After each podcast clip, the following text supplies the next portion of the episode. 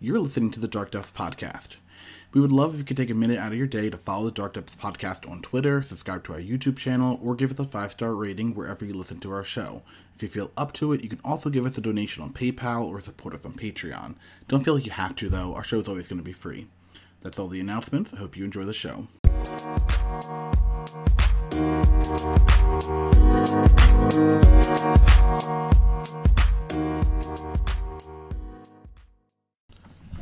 For people at home, we are live, which is super exciting. Oh, there we are. Much better. So, um, doing this a little different than we normally do. um, firstly, uh, I guess I should probably start with the normal intro. Uh, uh, welcome to the Dark Depths Podcast, your go to place for the modern and legacy formats. I'm one of your hosts, Billy Mitchell, and I am alone today.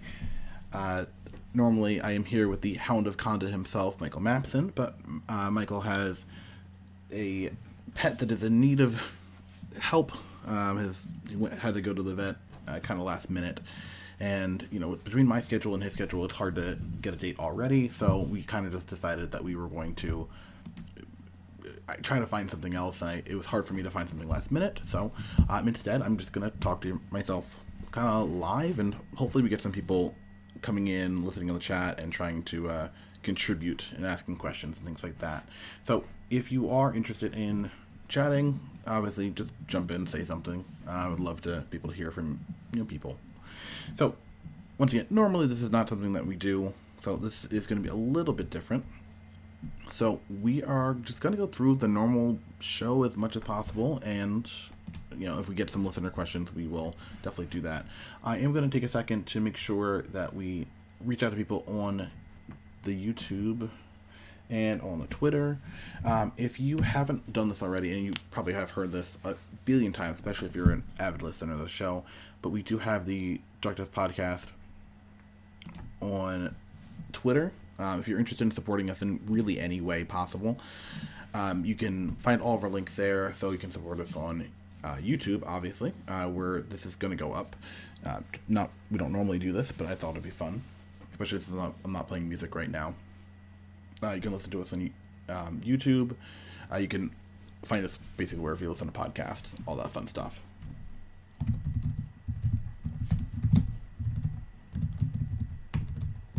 So we're gonna spend a, uh, send a little message out on Twitter. Uh, uh, I'm lonely and live. Please send help. Great.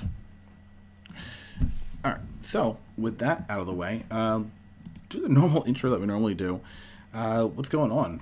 Uh, honestly, it's been kind of a whirlwind of the week. I just started a new job, which has been a lot uh, between the one month old, I think she turns one month on Saturday, maybe Sunday.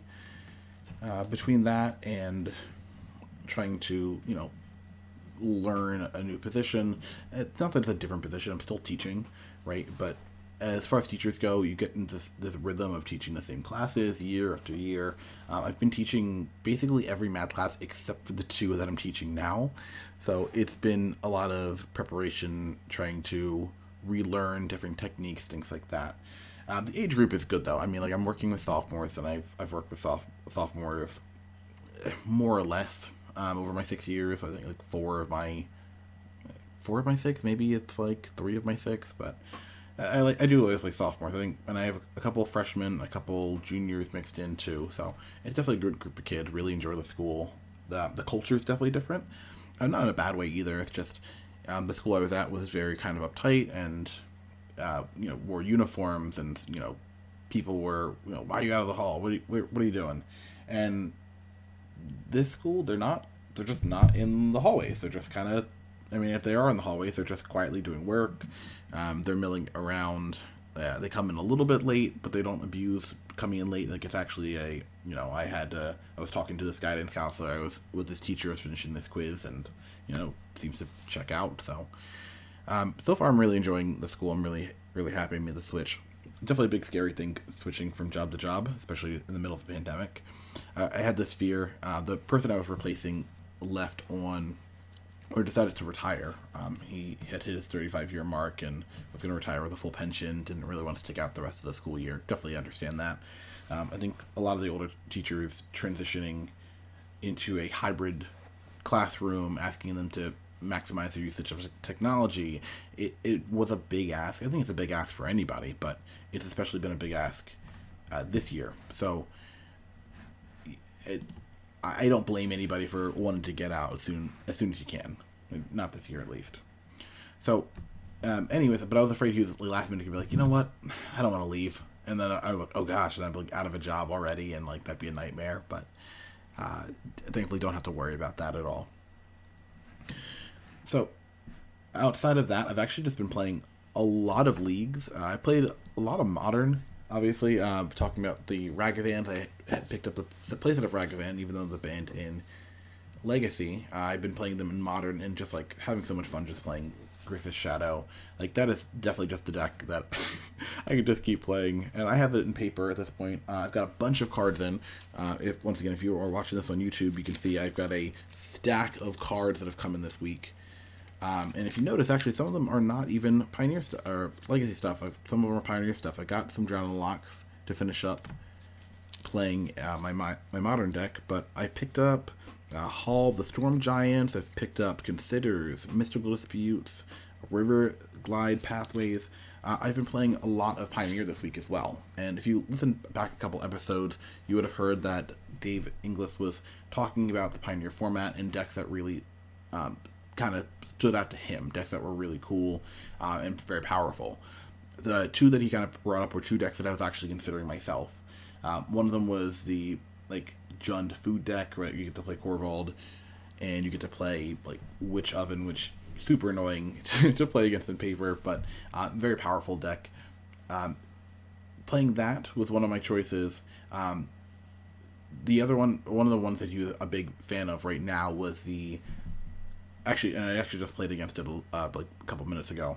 Uh, but it was the Jeskai Ascendancy deck, which you end up comboing through uh, with Sylvan Awakening, making a bunch of mana, making a bunch of uh, very large creatures, and then overrunning your opponent. Uh, that deck is insane, uh, but that's like not really my style. Like in EDH, don't get me wrong, that's something I would definitely play in EDH, but in paper, that's it's too many triggers. I miss a lot of stuff. Like I dredge is kind of my upper limit of triggers um, in my personal opinion.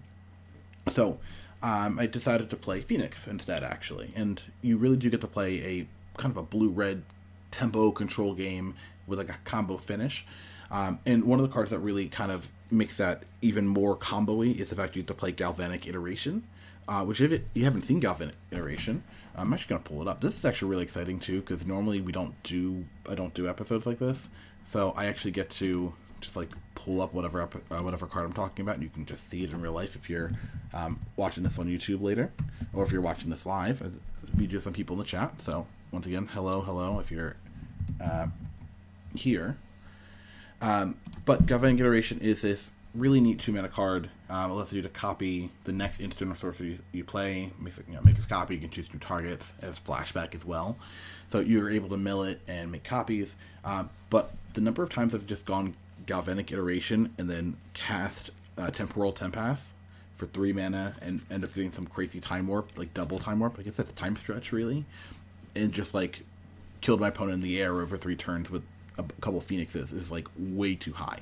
Like the deck ended up just being like this really kind of crazy combo deck in a lot of ways, and I've just been having a lot of fun with it. Um, been oh, like four one a bunch of leagues. I haven't gotten a 5-0 yet. I like never get 5-0s. It's, I feel like it's absurd. Like I feel like I should have gotten a 5-0 at some point. Um, and like there, it's always like 4-0. Let's just win the last one, and then I'm like, oh, this is a good matchup, and I get crushed. So um, hopefully I, I, break that break that curse relatively soon, but we'll see. Uh, so playing uh, with the Phoenix deck in Pioneer, playing with the Grixis Shadow deck in Modern, it's been I think really enjoyable for me at least. All right. Well, let's talk about something that's actually relevant. I, I think everything's relevant, but uh, I want to talk about Legacy because I think Legacy is in this really interesting position where we haven't seen a lot of, you know, we're, we're waiting for the next shoe to drop. Like, what's new with the format? What is going to change? Ragavan leaving, in my mind, should have created this huge vacuum, but Ragavan was just a very good card, right, in a deck that, in a lot of ways, didn't really need it. Um, I think Delver always is really powerful because it has threats that have some kind of resiliency to it. And I think when you look at the threats historically that it plays, um, obviously Delver Secrets, right? To one mana flyer, right? Three two flyer. It, the fast clock. It can win the game pretty effectively. Definitely Deathrite Shaman obviously can um, allow you to win without actually going into combat. I actually had a, a match on camera somewhere, um, but I played against like a white Eldrazi deck and they had worship, and I was like, man, I got you to one. I wonder how I can win this game. It's like, oh, I can just Deathrite Shaman you. You get, you're dead. We got there. Um, so Deathrite Shaman, and like even like looking at like the more modern threats, obviously, um, having something like a Young Pyromancer that allows you to go wide, so uh, point removal isn't as effective. Uh, something like True-Name Nemesis that just can't be targeted by your opponent, um, and even something like the Murktide Regent, which I also picked up a couple copies of. I got my my showcase versions. Ho ho ho um, ends up getting you something that is you know very very good at just closing out the game.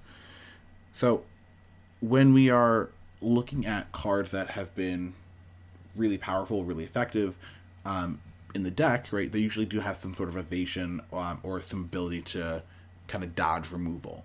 Um, and I think the two big exceptions to that kind of rule are the you know, two most recent cards that got banned from the deck, right? We had uh, Ragavan and we also had Dreadhorde Arcanist. Arcanist was actually originally, at least, in a came out in a format where people were playing Forked Bolt, so making it three toughness was actually really nice, at least for the first couple weeks. But honestly, that card is such a huge mana advantage um, in terms of actually just card advantage, mana advantage in terms of just recasting ponders and things like that from the graveyard. Like I don't really care if I if it's you know a fragile threat in any capacity, right? And obviously the metagame you saw adapted to start playing light, uh, obviously place out of lightning bolts, but also started playing things like the chain lightning, right, to make sure that it can get off the board effectively. Uh, with Ragavan, right, doesn't have any sort of evasion, but the big thing it does have is it had dash, right? So you were able to get around things like prismatic ending, but it doesn't get around, all the removal that you you care about in the format, right? A source of the plowshare, um, opposing lightning bolts, unholy heat. Now, like you have a lot of things you had to go up against. So losing Ragavan, obviously a, a bummer, right? Ragavan's such a powerful card. If it connects, allows you to really just snowball an advantage um, by building up resources from your opponent, building up a mana advantage, uh, being able to cast something like a Force of Negation, um, actually hard cast without losing cards. Um, and honestly, the fact that your opponents are always playing blue decks and you can just cast their cards made it a lot easier too. But you know, it doesn't really fit into the strategy. So when you take Ragavan out of the deck, there's not really a loss in efficiency, right? Um, the deck had cut two Delvers, right? So you get to by cutting those four, you get to put in some more evasive threats. But also, we saw, um, we're actually going to take a look at this now, but we end up seeing that a lot of the decks end up transitioning into something that's a little bit more uh, broad, a little more effective overall.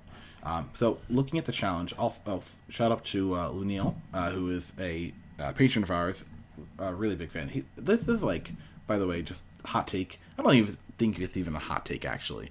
I think Lunil is just like one of the best players in Legacy, um, and I like I said that about Jr. Jr. has been on a hot streak, as well. I think Jr. is one of the most consistent players, um, but I think between him um, and Lunil, they're just like constantly crushing. So um, just awesome job, Jason. Um, so this is the deck that I, that actually won. And just 80 card taxes, right? We're, we've been seeing Urian being the uh, front man for this deck for a very, very long time. Um, and this is just a very effective deck. Um, I, I still love the Timeless Dragon. Like, that's one of those cards that like I'm still shocked sees play, and like I have them kind of boxed off somewhere. Um, they're like not it's, it's 40 cents right it's not like it's a huge card but like it ends up ha- playing this huge effect uh, being able to play uh, plainscycle early uh, being able to actually just get a 5-5 dragon for or 4-4 dragon for 4 mana uh, super huge and once again the flying there i think is really relevant especially in a metagame where drc is still a in my mind at least a premier threat coming out of delver um, also delver secrets being a 3-2 like having this creature is i think very very good So, um, and then I also like the package. I mean, you have um, Shadowspear, which is a card that comes in and out of the deck. I think. Um, Jitte, Battle Skull, Kaldra Compleat. So pretty pretty standard stuff. Uh, nothing super super spicy here. But I think having the four Spirit of the Labyrinth deck is just like such a good place to be.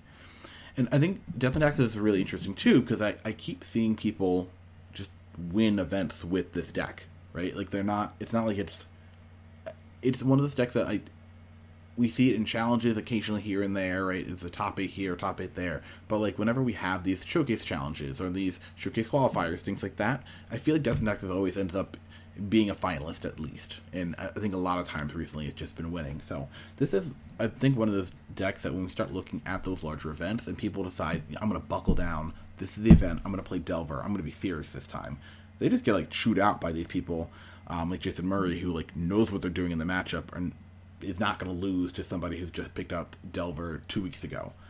Um, and I think, especially the way that Magic Online is kind of set up, you a lot of people get in these positions where they don't really play the format that much, but they end up having enough QPs that they can play in one of these big events, and then once again, that's what happens. So, um, definitely great job and very interesting. I was I just like the fact that this deck is in the meta game. Like there was a point where Death and Taxes was like unplayable, um, and we've definitely gone way back from that. So I'm you know happy with that overall. Uh, let's jump back though, if I can make it back. There we go. Um, we are talking about Blue Red Delver before, and I want to look at the two different lists here. So one is by Number Squats, and one is by Max Magister. Interesting names for sure. So the decks have basically the Blue Red Delver decks at this point have the same basic core, right? We're seeing uh, Delver Secret, Dragon Rage Channeler, Murktide Regent, uh, Brainstorms, Lightning Bolt, Ponders, Daze, Expressive Iteration, Force of Will. Like those uh, 12, 20, 36 cards, right? But basically just the same in every deck. And like if we look at this deck, same thing, right? Same thing. And I have seen some people playing three Murktide Regents instead of four. I, I just think the card is so effective that I would much rather have four in my deck because I want to make, make sure I can draw it. If you don't need it, you get to pitch it to Force of Will, right? Like the the deck does such a good job of finding cards that like I understand the inclination to want three, but like there's there's very little downside. You have enough spells in your deck that you can just uh, enough spells, lands, things like that, go into your graveyard that like fueling it is not going to be an issue. Like I'd rather just have access to as many as possible, and if I don't need it, I'll get rid of it. I can brainstorm one away. Not a big deal. I can uh, tuck it with the expressive iteration. I can exile with expressive iteration. Who cares? Um, but I'd rather have the full the full four there. Um, looking at the lands too, um, I actually Namorous Glass is closer on board to what I've been doing. Um, I like playing 19 lands over 18.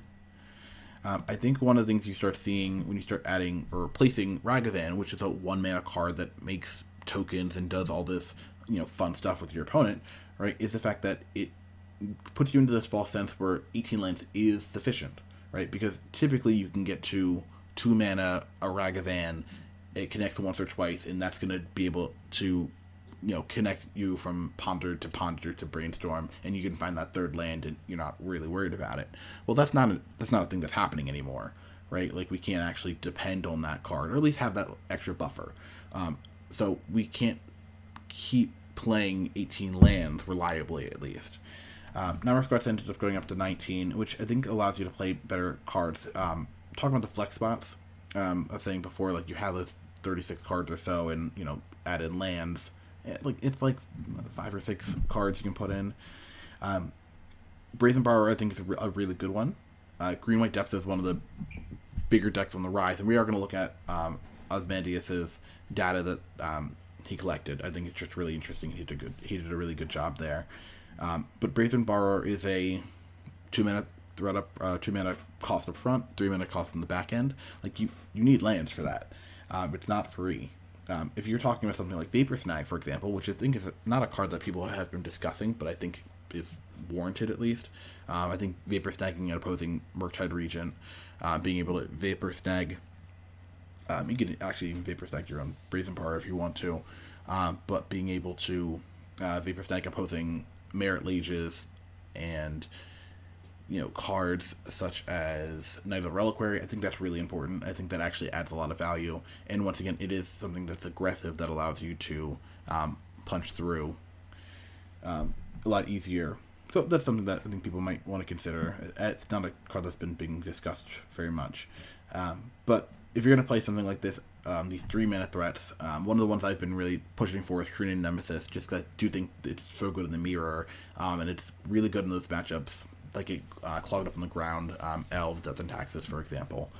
Um, but you need to start supporting that with 19 lands. The other thing I really like too is the main deck Pyroblast, and that's another card people are like, well, I, I don't really need it anymore, right? Like, how popular is Delver going to be? Very popular, apparently. like, the deck still had two in this top eight, and if we look at this this uh, here, or sorry, four in the top eight, yeah, or three in the top eight, uh, second, fifth, seventh, um, and then 9th, 13th, 15th. Like, that's almost half the top eight is just blue, blue red delver. So, I feel like playing that Pyroblast is probably a good call. And uh, even if it's not tagging Murktide Regent, which I think is currently the best threat in the format, I think it closes out the game the fastest, besides Marit Lage, obviously. Uh, Marit Lage does a probably a better job being in 2020. But um, I think if you're worried about, you know, how effective is this, like verse Delver obviously is very good, sure, but it's still tagging Uro. Um, it's still getting rid of you know, threats like um, sorry, opposing um, expressive iterations. It's still tagging uh, an unprepared person who is trying to jam a Thassa's Oracle. Like even like tagging an opposing Ponder is like not the worst thing in the world. So I think having the main deck Pyroblast is just like kind of a free roll if you're playing Delver. Uh, especially if you're playing the version that is playing Young Pyromancer, right? And they, they actually do have one here. Um, because you can just, once again, the nice thing between Pyroblast and Red Elemental Blast, if you Pyroblast something, you don't have to counter it, it doesn't have to be blue. Uh, you can target a land, if it's not blue, it doesn't destroy it, okay. Um, but you still get the trigger with it. So I think that, especially if you're playing Young Pyromancer, it's definitely just a free roll, and that's something you should definitely be consider playing main deck. But I just think there's so many blue decks in this in this. Um, looking at it, right? Obviously, Death and Taxes doesn't play blue, but one, two, three, four, five, six. Um, Arkin's playing Reanimator. Uh, depending on the version, a lot of them aren't playing uh, blue right now. We'll check Arkin's list real quick. Yeah, um, Echoing Truth on the board. I don't think it probably keep it in here, right? But um, I think overall, I'm I'm very happy if six of the top eight decks are playing blue, you know, as a core color. Um, having that in my deck, and once again, going further down the list, it, it doesn't get embarrassing. The big ones you miss on are Death and Taxes, Reanimator, and Lands. So, um, and Elves, of course. I think Elves is another one that I think's been doing uh, very well recently. So, I'm, I'm very interested in just keeping Pyroblast in my deck. Uh, I know some people are in the chat, so if you want to say anything, if you have any questions, uh, please let me know and we can definitely answer them. And once again, this is a live recording of the Dark Depths podcast. You go to play for the modern legacy format. Um, I'm going to put this um, onto YouTube, and it's also going to be on uh, our normal stream, so our normal uh, podcast, so you can listen to it there. So, uh, in addition to those changes in Delver, I mean everything else is pretty stock. The other, the thing I'm still kind of personally debating um, and I think if you're looking at Namor Squads versus uh, Max Magister list, um, is the inclusion of Mishra's Bauble. And I know people have, the big argument people have had is like, how difficult is it to turn on my direct my channeler without having that artifact? Like, you're playing creatures, you're playing instants and sorceries, you have the artifact and you have the land, right? And without playing the Mishra's Bauble, you really just need to have one of each. Like, how reliably am I going to get a creature in the graveyard? The land, I think, is free. You play enough fetch lands, it's not, that shouldn't be an issue. Um, the sorcery can sometimes be difficult uh, if you're looking at, depending on what your removal suite is. Um, people have been playing Chain Lightning or Unholy Heat, and I think that's another thing that uh, Namor versus Magister were playing. Magister um, playing two Unholy Heats, and Namor was playing one Chain Lightning, right? So there is a little bit of attention there. Um, but if you're not playing Chain Lightning, well, if you are playing Chain Lightning, we'll say, uh, you've got the one Chain Lightning, you've got four Ponders, you've got four Expressive Iterations. they're eventually going to get into the graveyard, right? But it's not that many targets. It's not that many things. You have 13 creatures. Um, so, and like, it, it's easier to get a Ponder in the graveyard in my mind than it is to get a uh, Murktide Regent. But I don't think that's true, actually, because I think if you have a Murktide Regent, it's either going to be a 2 mana 6 6 or 7 7, or it's to get countered. And if it gets countered, then you have a creature in the graveyard. Uh, I think a lot of times where people are thinking about this stuff, it's like, well, I mean, I can't put it in the graveyard. So, well, Dragonrage Channeler just lets you surveil things. You can you can just put a Delver of Secrets in the graveyard. Like you can also just assume that your opponent is going to try to kill your Delver Secrets. They're not going to let you just like have a Delver Secret for free. So I, think that people have been kind of overestimating how difficult it is to get surveil. I haven't had any issues hitting hitting uh, Delirium while playing Dragonrage Channeler without playing Baubles. Um, you can definitely play it, right? But I don't think that should be a, a major consideration when you're going through it. Like I, I won't hit delirium otherwise. Like no, you you will. Your opponent will will murder your creatures. That's that's the nice thing about Magic. I am very confident my opponent does not want me to have creatures in play attacking them every turn. So um, that's the one thing I'm I'm kind of you know looking over, but I, am not really hot about Mishra's Bauble right now. Um, and the sideboards you're seeing are pretty much, I think, in flux. We're seeing some cards um, in the hostilities. Meltdowns, I think, has been fairly popular. I love Court of Cunning. That's one of my favorite cards in the format right now. Um, some number of surgical extractions. Um, but I, I, think the deck is still in such a great position. Um, and if you're looking at the results of the um, this showcase, like the deck did very, very well. So I think that's something that people should be aware of. Um, the other one I want to make sure we at least see is the Reanimator. Just because the Reanimator has been, I mean, Arkin ended up being a top eight. Like Arkin doing well in a challenge is not super shocking, right? A very good player. Uh, the deck ended up doing kind of poorly overall, which we'll talk about a little bit later. But I mean, the deck is just still so consistent, and you know, if we're looking at go back to Delver sideboards real quick, um, you do see some cards, um, the Grafdigger's Cage, the Surgical Extractions, um, plenty of counter magic, obviously. Um, I think a Grafdigger's Cage and two Surgicals, it feels like it should be enough, and then you actually play against the games and you still just get rocked. Um, the one thing, uh, I, I, to be fair, that's not a it's something I heard and I, I think is just a great idea. Um, playing something like Tormod's Crypt might be better um, but I, I really do like playing something like Cage right now. Uh, I'm just I'm not a huge Tormod's Crypt fan. Um, in decks I can't recur it, but I do like the idea of playing playing the Cage. So that is something that you might want to consider. Um, we actually there was a Hogaak deck that ended up doing kind of well too. So uh, maybe that's something that you want to cover both of those matchups. Um, going a little bit off this, I want to talk about um, Ozymandias um, did a breakdown, a data breakdown of the Showcase Challenge, and I wanted to just make sure we looked at this too, just because I do think it's it's just interesting. Um, so, a lot of players, firstly, which I think is awesome. Um, the most popular deck was Blue Red Delver. Not not shocked. Right? I, I think people. It's going to take a lot of work to get people off that deck, and that deck is just really powerful. A lot of people have the cards already. They're going to keep playing it. Um, but it's almost a, a, fifth of the, the people, right? It's 19.82%, uh, which is a lot of people. Um, it also had one of the better win percentages, but not the best win percentage, which I think is also interesting. Um, the other most popular decks here are Jeskai Control, which we have seen v- variations of this. Um, when they say Jeskai Control, it's usually not just straight up Jeskai Control. Uh, we've seen a lot of the Hullbreacher uh, kind of wheel decks, which is a to be fair is a control deck, right? Um, this is one by Ma- Mazinda Linda, I think.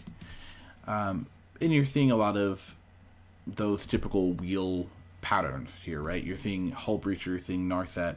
I pair that up with Days doing, and you're able to get rid of your opponent's hand, either not let them draw any cards, or, well, I guess in both cases, not let them draw any cards, but also get a mana advantage if you're playing that with Hullbreacher. Um, Teferi makes it actually really nice where you can cast Days doing on their turn, so that way they don't draw any, they don't draw any cards at all. Uh, but also you get a huge mana advantage.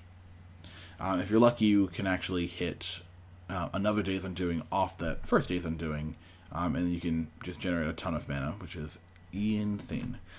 So, uh, very cool card. And the, once again, this deck is a really good control deck um, in a lot of ways. You're playing Snapcaster Mage here. You're playing uh, a Made Flusterstorm, which I think is really, really cool. Um, but also having the three prismatic endings, the four Swords of Plowshares. Like, this deck lined up on paper looks like it should be very good versus, uh, versus what you're doing in um, Delver. Um, I think it's re- even, even pretty good against something like uh, Green White Depths. In my mind, at least, it should be. Uh, just because you are playing a lot of things that um, can bounce the creature uh, pretty effectively. Snapcaster Mage rebuying Swords of Plowshare, I think, is, is really meaningful. Um, but in my mind, this deck is also very slow. Like, it just doesn't close out games particularly well. Um, obviously, you getting Mind Twisted and them having your opponent having seven cards is usually going to lead to you losing. Uh, but depending on the board state, uh, especially with lands, you can put yourself in a position where you are okay. So uh, this is one of those decks that I think is, is pretty solid, uh, but I think it does require a really tight tight play, and we have seen a lot of people pick it up um, who are capable of doing that, but it's not a guaranteed deck. I think I always feel like Delver has a lot more ability to just win you a game just because of the power level of the deck, and you see that a lot with something like Reanimator too, where people can just pick up the deck, um, have a huge game, and you know win. Uh, I don't think just guy, you know that Hullbreacher Shell is, is one of those kinds of decks. Um, had de- I mean decent win percentage. I had 50 51%, not insane. Uh, Reanimator with the third most popular deck. We talked about that one bef- uh, a little bit ago. 44% win percentage, not fantastic. Uh, four color control, which is a little bit more. Um, and uh, actually, Osmand- Asmodeus actually played that um, himself. I'll pull up his list. Um, and once again, you're still doing some Day's Undoing stuff, but you're not leaning into it as hard. Like you, you are playing Narsets, you're playing Hullbreachers, you have the one Day's Undoing. Um, again, this is just a, a, better control deck. You're actually playing um, Uro as opposed to the Jeskai list, um, and it actually allows you to develop a game. Uh, I think Endurance also is very good in this format, especially versus Delver being a th- uh, three four blocker. Um, ver- get versus Reanimator being able to actually just like make them pick up their graveyard and go take their ball and go home. I think is huge. So um, especially actually, and I think this is super cute at least. Uh, if you if they go for Exhume, you get to like endurance and um, pay the evoke cost, shuffle their graveyard back, your endurance dies, and then they pick it back up for you from the exhume, and like that's insane. So that's definitely a card that I'm I think is really really neat, especially in this deck. But I think it's just good for Legacy in general. I think it's good to have uh, more interaction for the graveyard decks, even though it has not allowed me to play my Hogaak deck in a very long time. But I I will manage. So um, endurance is definitely a card that makes this deck really powerful. I think in this format. I mean, also just having the combination of Sylvan Library and Uro, like that's just like so many cards. So um, this deck is definitely super powerful as well. Um, and that had a 48 win percent, uh, 48% win percentage, which I'm not sure why. Like that's it's one of the decks on paper that looks like one of the most powerful things you can be doing, and the fact it didn't do well gives me pause. Uh, the fifth most popular deck though was Death and Taxes, which obviously ended up winning the event and having a win percentage of uh, 60 almost 62%, which is like actually bananas. So, looking at the win percentages, uh, Death and Taxes was the uh, top deck followed by green white depth, which I'm not sure about. like I'm not super confident in that number, just because it's only three people. Like I when it's the least. I mean, out of the decks listed here, it's the least popular deck, and I'm sure there's obviously some other decks probably below it, right? But like those three people doing well with that deck does not make you feel super confident about the deck. Not yet, at least. There's some other stuff that does make you feel a little bit, a little bit worse about it. Um, I know Mapson probably is disappointed by that, but he's not here, so I get to say that. Um, looking at uh, past that, you do see um, elves, you see lands, um, and then blue red delver, fifty five percent. So pretty good win percentages out of those. Obviously, I think being able to win 61% off 11 players, I think is insane for Death and Taxes. Uh, 55% off of 43, I think is also insane.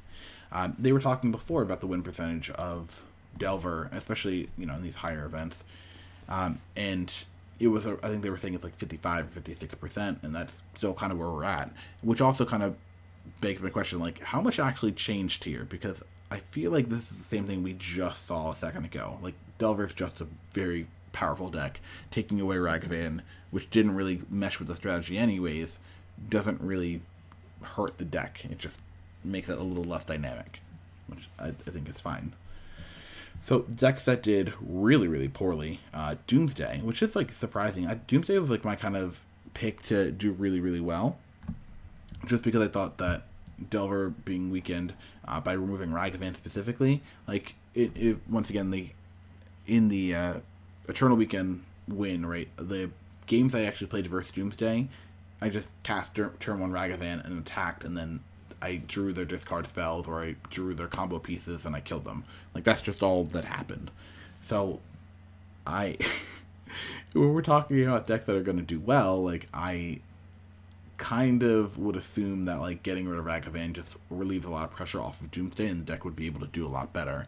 I think a lot of people just came prepared to not lose to Doomsday though. Like I think people kind of expected that that was a deck that they need to be worried about and had the Flusterstorms and had the uh, torpor orbs and things like that, so they would not lose to Doomsday, and I think that negatively affects the numbers. Uh, I do think in the future we're going to see those numbers rise, but in the meantime, um, the other one I was kind of shocked by was Yorion Zenith, like the blue Zenith decks we've been seeing. Um, that just got like rolled, and I thought that had a good Delver matchup, and I mean, it does, which is also a thing we'll talk about in a second. But uh, overall, it does not seem to get super well positioned in this format if that's what's going to happen.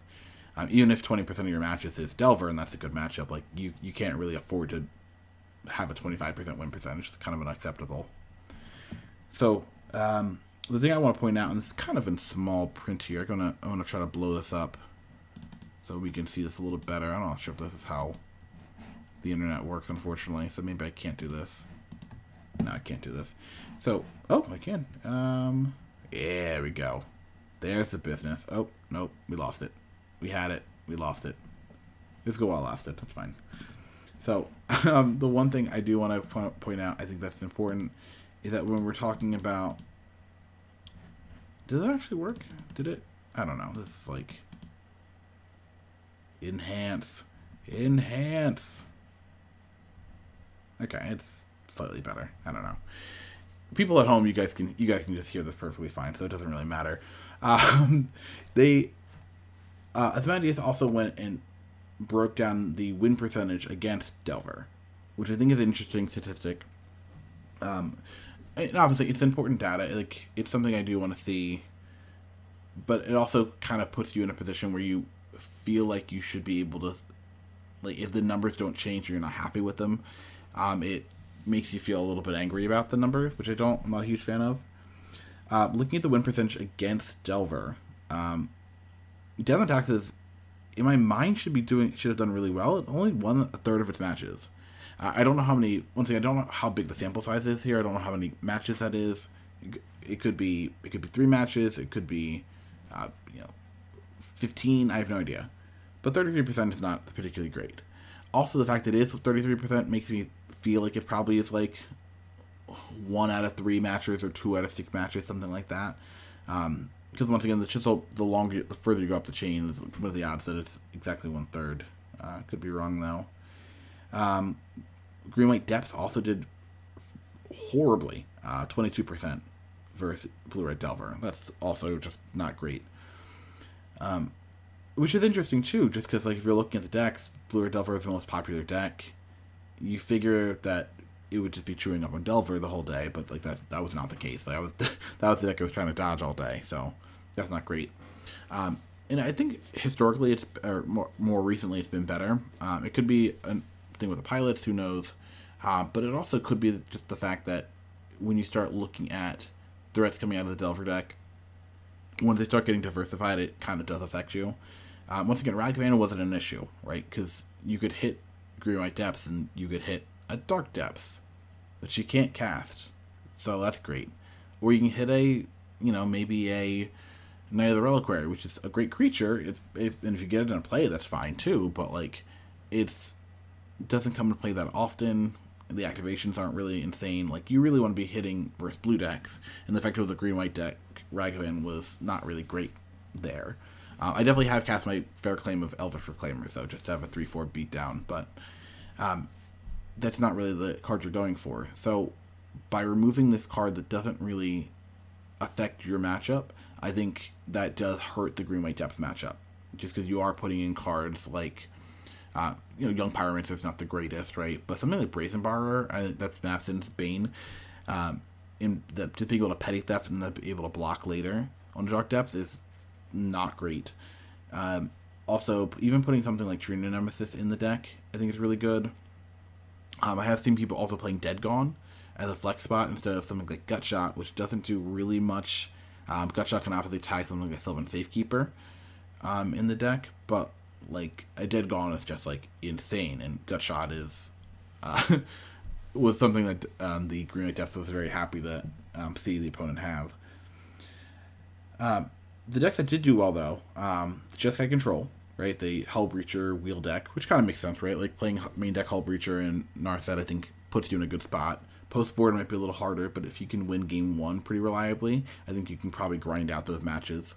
Um, so that's what we end up seeing in um, a decent amount. Um, the other ones, too, Doomsday actually had a really good win percentage, but I feel like that could not have been a huge sample size. Maybe it was.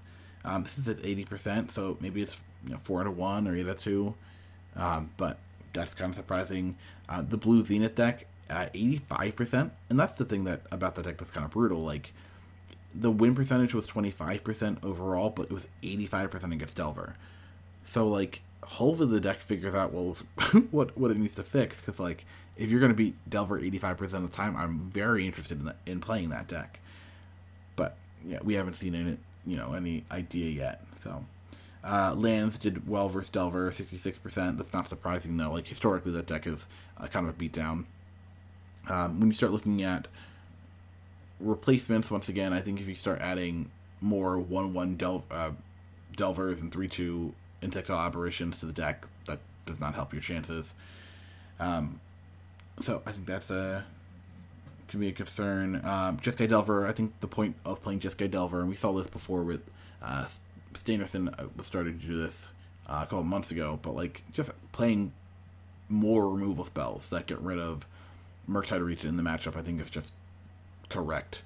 Um, and by playing Swords of Plowshare, you just have that in spades. Uh, if you really want to, you can sideboard the Path to Exile too, and you have more ways to get rid of a Murktide Regent. Um, so I think that's uh, a huge, yeah, I don't want to say game changer, right? But like if you are trying to specifically attack that deck, that might be something you want to do. Um, Jeskai Delver overall didn't have a great win percentage though either, right? It's forty one percent. So even if you are winning, you know, eighty three percent of your matches, is that really good enough if you're only winning forty or eighty three percent of your matches versus Delver, blue red Delver? Like I don't know if that's interesting if I'm only gonna win forty one percent of my matches overall. So, um, yeah, that's that's basically all that for that data.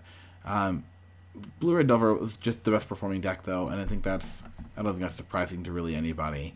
Um, but the deck's not going anywhere. Like y- you really have to be aware of that. Oh my gosh, it's still blowing up. I need to back up here. Uh, you need to be prepared for that deck. It it has not gone away. It's not gone anywhere.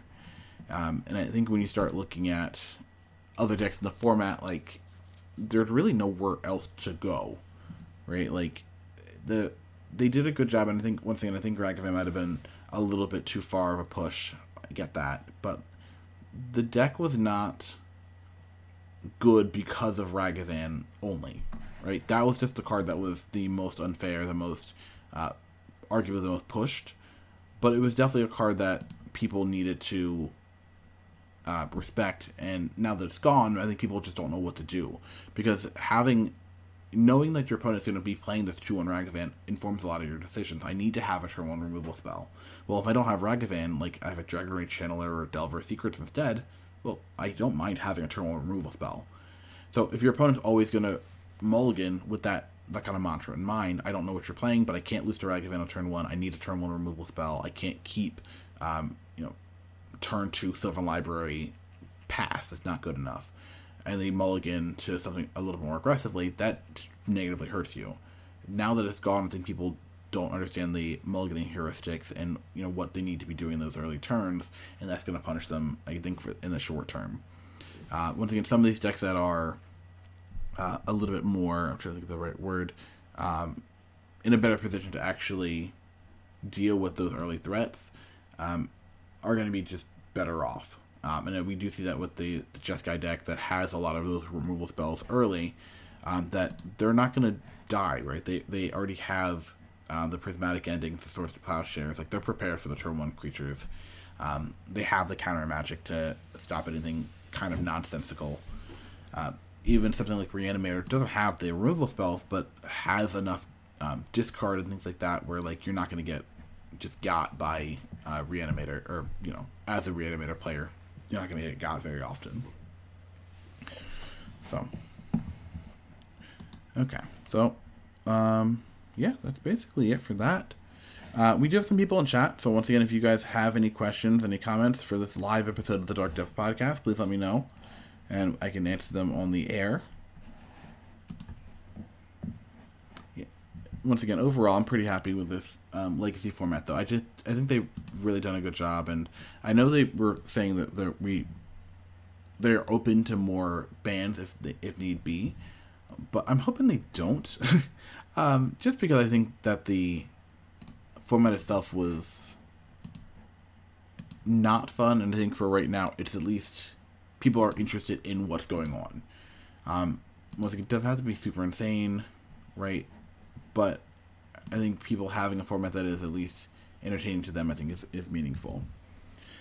Um, the other event I want to talk about a little bit was the uh, Buffalo Chicken Dip Legacy um, that was in Columbus, Ohio, at Comic Town. By the way, I like so want to go to Comic Town. Um, a podcast I used to listen to all the time. I love that podcast. Um, they were all from Comic Town, so they would come and I would see them at SCGs and GPs and things like that, which was super cool. Um, I got to I got to play uh, Love Letter with them, which is a super fun game. I actually bought Love Letter so I could play with them next time I saw them, but I haven't seen them in years at this point. Uh, but the Buffalo Chicken Dip Legacy event happened last week, and it had 64 players, which was their cap, and they had a waiting list, which I think is really cool.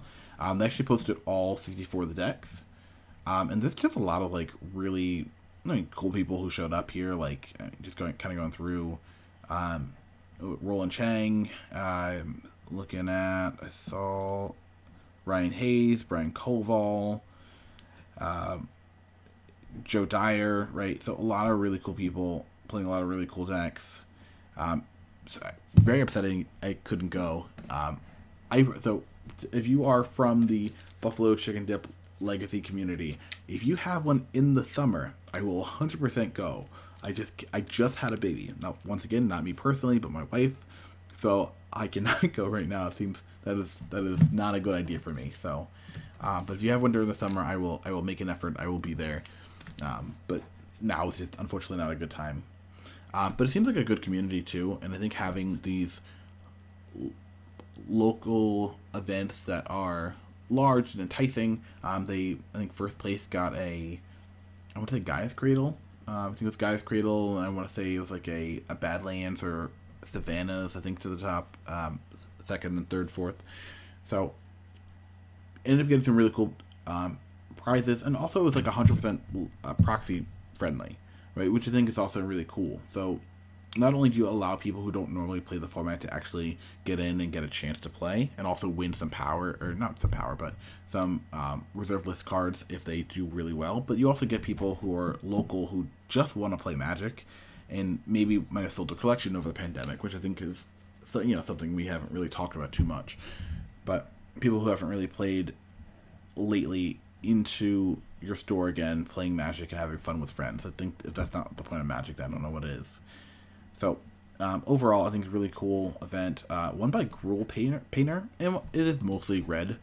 I think whenever you talk about Painter, like you kind of being disingenuous if you say it's not just red. I mean, we've seen like blue black Painter before and stuff like that, but it's normally just a red deck. Um, and you see Goblin Welder, Goblin Engineer. Um, cards I thought were really cool were Magmatic Channeler, uh, which if seen this card, it's really neat. It's essentially a one three that if you have four more instants or sorceries in your graveyard, it become gets it becomes a four four, uh, but it allows you to discard cards and then you get to look at the top cards of your library to um, cast one of them, exile one of them, and cast it. Um, it is actually play it too, so you can actually get lands. I've done that limited, which is uh, super sweet. Um, has the one Sundering Titan, so you can start looping it with your Goblin Welder, which is brutal when that happens. Uh, but like really nice when you talk about like these um, three colors and four color decks, right? Being able to Sundering Titan and just like hit like a um, a Tundra, a Volk, a um, Savannah, like, and then also like a basic, like it's insane. So that's really good. Um, the reason it's listed as Gruul Painter is because it's playing for Once Upon a Time in the main deck, which I I feel like I'm missing something with that card. Like, it's very good. Don't get me wrong. Like, it hits a creature land, so it hits all those creatures. Like Goblin Welder in turn one, I think is is great. Um, you can hit Painter Servant, which is awesome. Um, it it doesn't hit Grindstone, um, which is not a not a huge deal, but it does hit your soul lands. Like you can hit uh, Ancient Tomb, you can hit City of Traitor. So I assuming that's what you want it for. Also hits Urza Saga, which I think is cool early. Um, like I, I played that red black Asmo deck before, and being able to go turn one Saga, turn two Ancient Tomb, activate, and make a construct on turn turn two, I think is a really powerful play, and that's something that deck actually opens up. And Once Upon a Time allows you to do that a little bit more reliably. So maybe that is something that you want to consider. Um, and also the other thing with that line in particular with this deck, the being able to go turn one Saga, turn two Ancient Tomb, is that you can just like wait to cast your Once Upon a Time until you get something that you really want. So, um, or you can fi- use it to find one of those cards. So, uh, really interesting overall. We'll see how this deck ends up doing. This definitely seems like something Mapson would play, so I'm sure he will jump on this at some point. Um, the green in the sideboard ends up just giving you carpet flowers, which I think is a good addition as well. Uh, just being having having more mana versus blue decks, I think is pretty nice. Um, especially when it if you can just slam a blood moon post board. Um, not actually blood moon, but Magus of the Moon rather. Um, I think that's also another uh, pretty big thing uh, for you to be able to do. Um, I do like the pyrokinesis. Uh, we were talking before about this, like you know, why would you just not play Fury? Fury's so much better, which I think Fury overall is better. But you gotta kind of think of the context. Like I'm not really playing pyrokinesis as a way to control the board. I'm playing it as a way not to die. Um, and I think pyrokinesis being an instant is really really good versus elves, like specifically elves. I think that's really where, where you want it. Um, Death and Taxes 2 is also very good. Like I don't want to um, discount that, but I think you not dying to elves on their combo turn, um, Pyrokinesis is definitely just better. Um, you can definitely, as an elf player, navigate around a Fury a little bit easier, even if it is still kind of backbreaking. So there's that. Um, a couple other really cool decks. Uh, we did see a copy of. I don't know why I blew this up in this different window. Um, I did. We did see a copy, uh, Food Chain, which another Mapson classic, in my mind at least. Um, Food Chain is just one of those decks too. Like I, I haven't seen it personally in a while, but I think the deck is really, really neat. Has really intricate, lines. Uh, rewards you for knowledge of the format. We ended up seeing uh, Carl Schultz, um, who I think actually followed me on Twitter recently. Um, use this deck and ended up making top four, which is insane. Um, this deck I think is actually really cool too because you get to do a lot, a lot of stupid stuff with uh, like a lot of like large mana combos.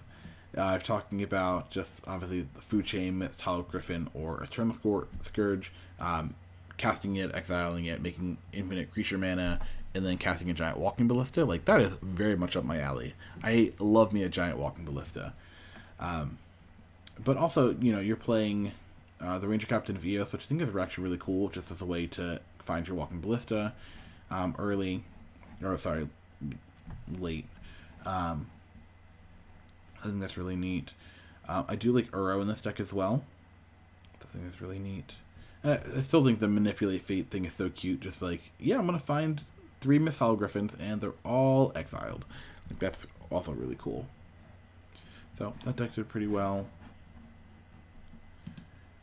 Uh, there was another one I wanted to talk about. Um, in second place, it was a green white depth. There we go. Um, this is another one I think that, was did pretty well. Um, just seeing someone do well with depth, I think is good. Um, this is like fairly stocked from what I'm, I'm seeing too. Like you're playing the one Dryad Arbor, you have like the Sylvan Keeper. I think the one Endurance in the mid deck is really nice. The same thing with the Knight of Autumn. Um, I just think there's enough people playing stuff that needs to be blown up with Knight of Autumn that the it's just a worthy inclusion. You know, whether they're playing their own Sylvan Library, whether they're playing uh, Urza Saga, um, whether they're playing that kind of oddball um, carpet flowers, you know, in their in their main deck. Like having access to a Knight of Autumn is, I think, just good. I mean, obviously this deck doesn't really care about carpet flowers, but still, just a good card. I think in this in this there's a lot of artifacts and instance uh, artifacts and enchantments running around. Um, but you are actually playing in this version, um, playing Urza Saga, right? So that actually allows you to find uh, Shadowspear uh, yourself, find Pithing Needle, which I think actually does really double duty. Um, the Urza Saga obviously does create a secondary threat. You are playing Ramunap Excavator, so you can actually just return it and just keep cycling it and hopefully kill your opponent with Urza Saga's constructs. Um, but I also think just having um, access to Pithing Needle, so you can just find a uh, just find a way to protect um, your lands from Wasteland. I think is also really really good, uh, especially when you're just you know doing that in the main deck. I think it's a really really smart way of protecting your uh, your cards. Um, I'm always amazed when I look at this deck too, and you're like, like, oh yeah, this deck is four mythics, 50 rares. I'm like, how are 50 rares in this? Like, I back in my day, there were there were uncommons in decks. Like, there's still 11 uncommons, but wild. Um, but yeah, I think Green White Depths is another deck. Pretty good. The other one too, I thought was just really neat was the Sneak and Show list. Just I feel like I haven't seen Sneak and Show nearly as much as I would have hoped. Um, neat deck, just has not popped up. So looking at that list, pretty standard. Nothing's really changed. I think that's part of the issue too. Like, Sneak and Show in my mind is in the same boat as Reanimator, where it's doing a lot of things by putting a, a giant creature into play and like you know Griselbrand, Emrakul, whatever. Great, but like, it just.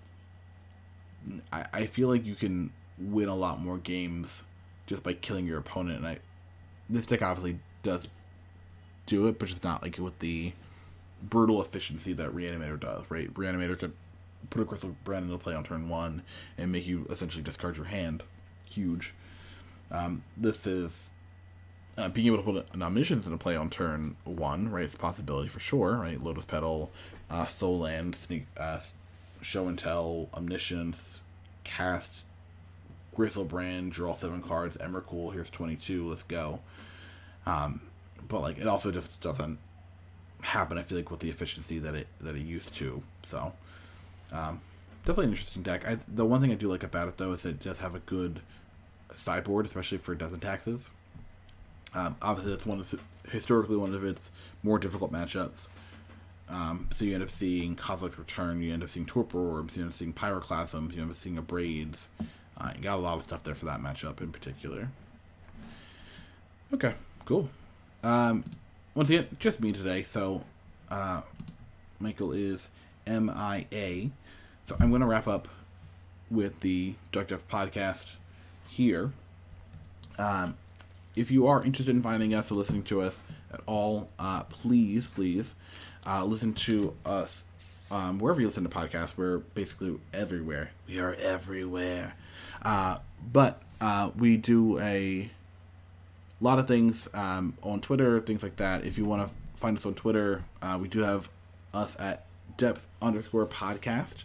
Um, so you can find our link tree there, so you can support us in any way you want to. Honestly, just telling your friends and listening to our show is is huge and does a great job for us. Um, oh, Magic with ZB, I definitely missed you. Um, thanks for uh, following the, the stream. And that's another thing too. If you are listening right now and you enjoy what we're talking about, if you think you actually really do like modern and legacy, or you just like my beautiful voice, um, you can actually just follow us on um, Twitch. Um, that way, whenever we go live, you can know, um, which is also helpful. Um, once again, following us on Twitter does a really good job. Uh, me, myself, I'm Bad Luck Bandit. Uh, Michael Mapson is Expedition Map. So uh, both of us do a lot of modern and legacy, and I'm going actually going to play Pioneer in like five minutes. Um, so if you want to watch me play Pioneer, you're more than welcome to stay tuned for that. Um, but yeah, that's basically it. Um, and once again, thank you for hanging out. So uh, for people who are listening to this on their podcast, uh, I guess I'll see you next week. All right, bye. You.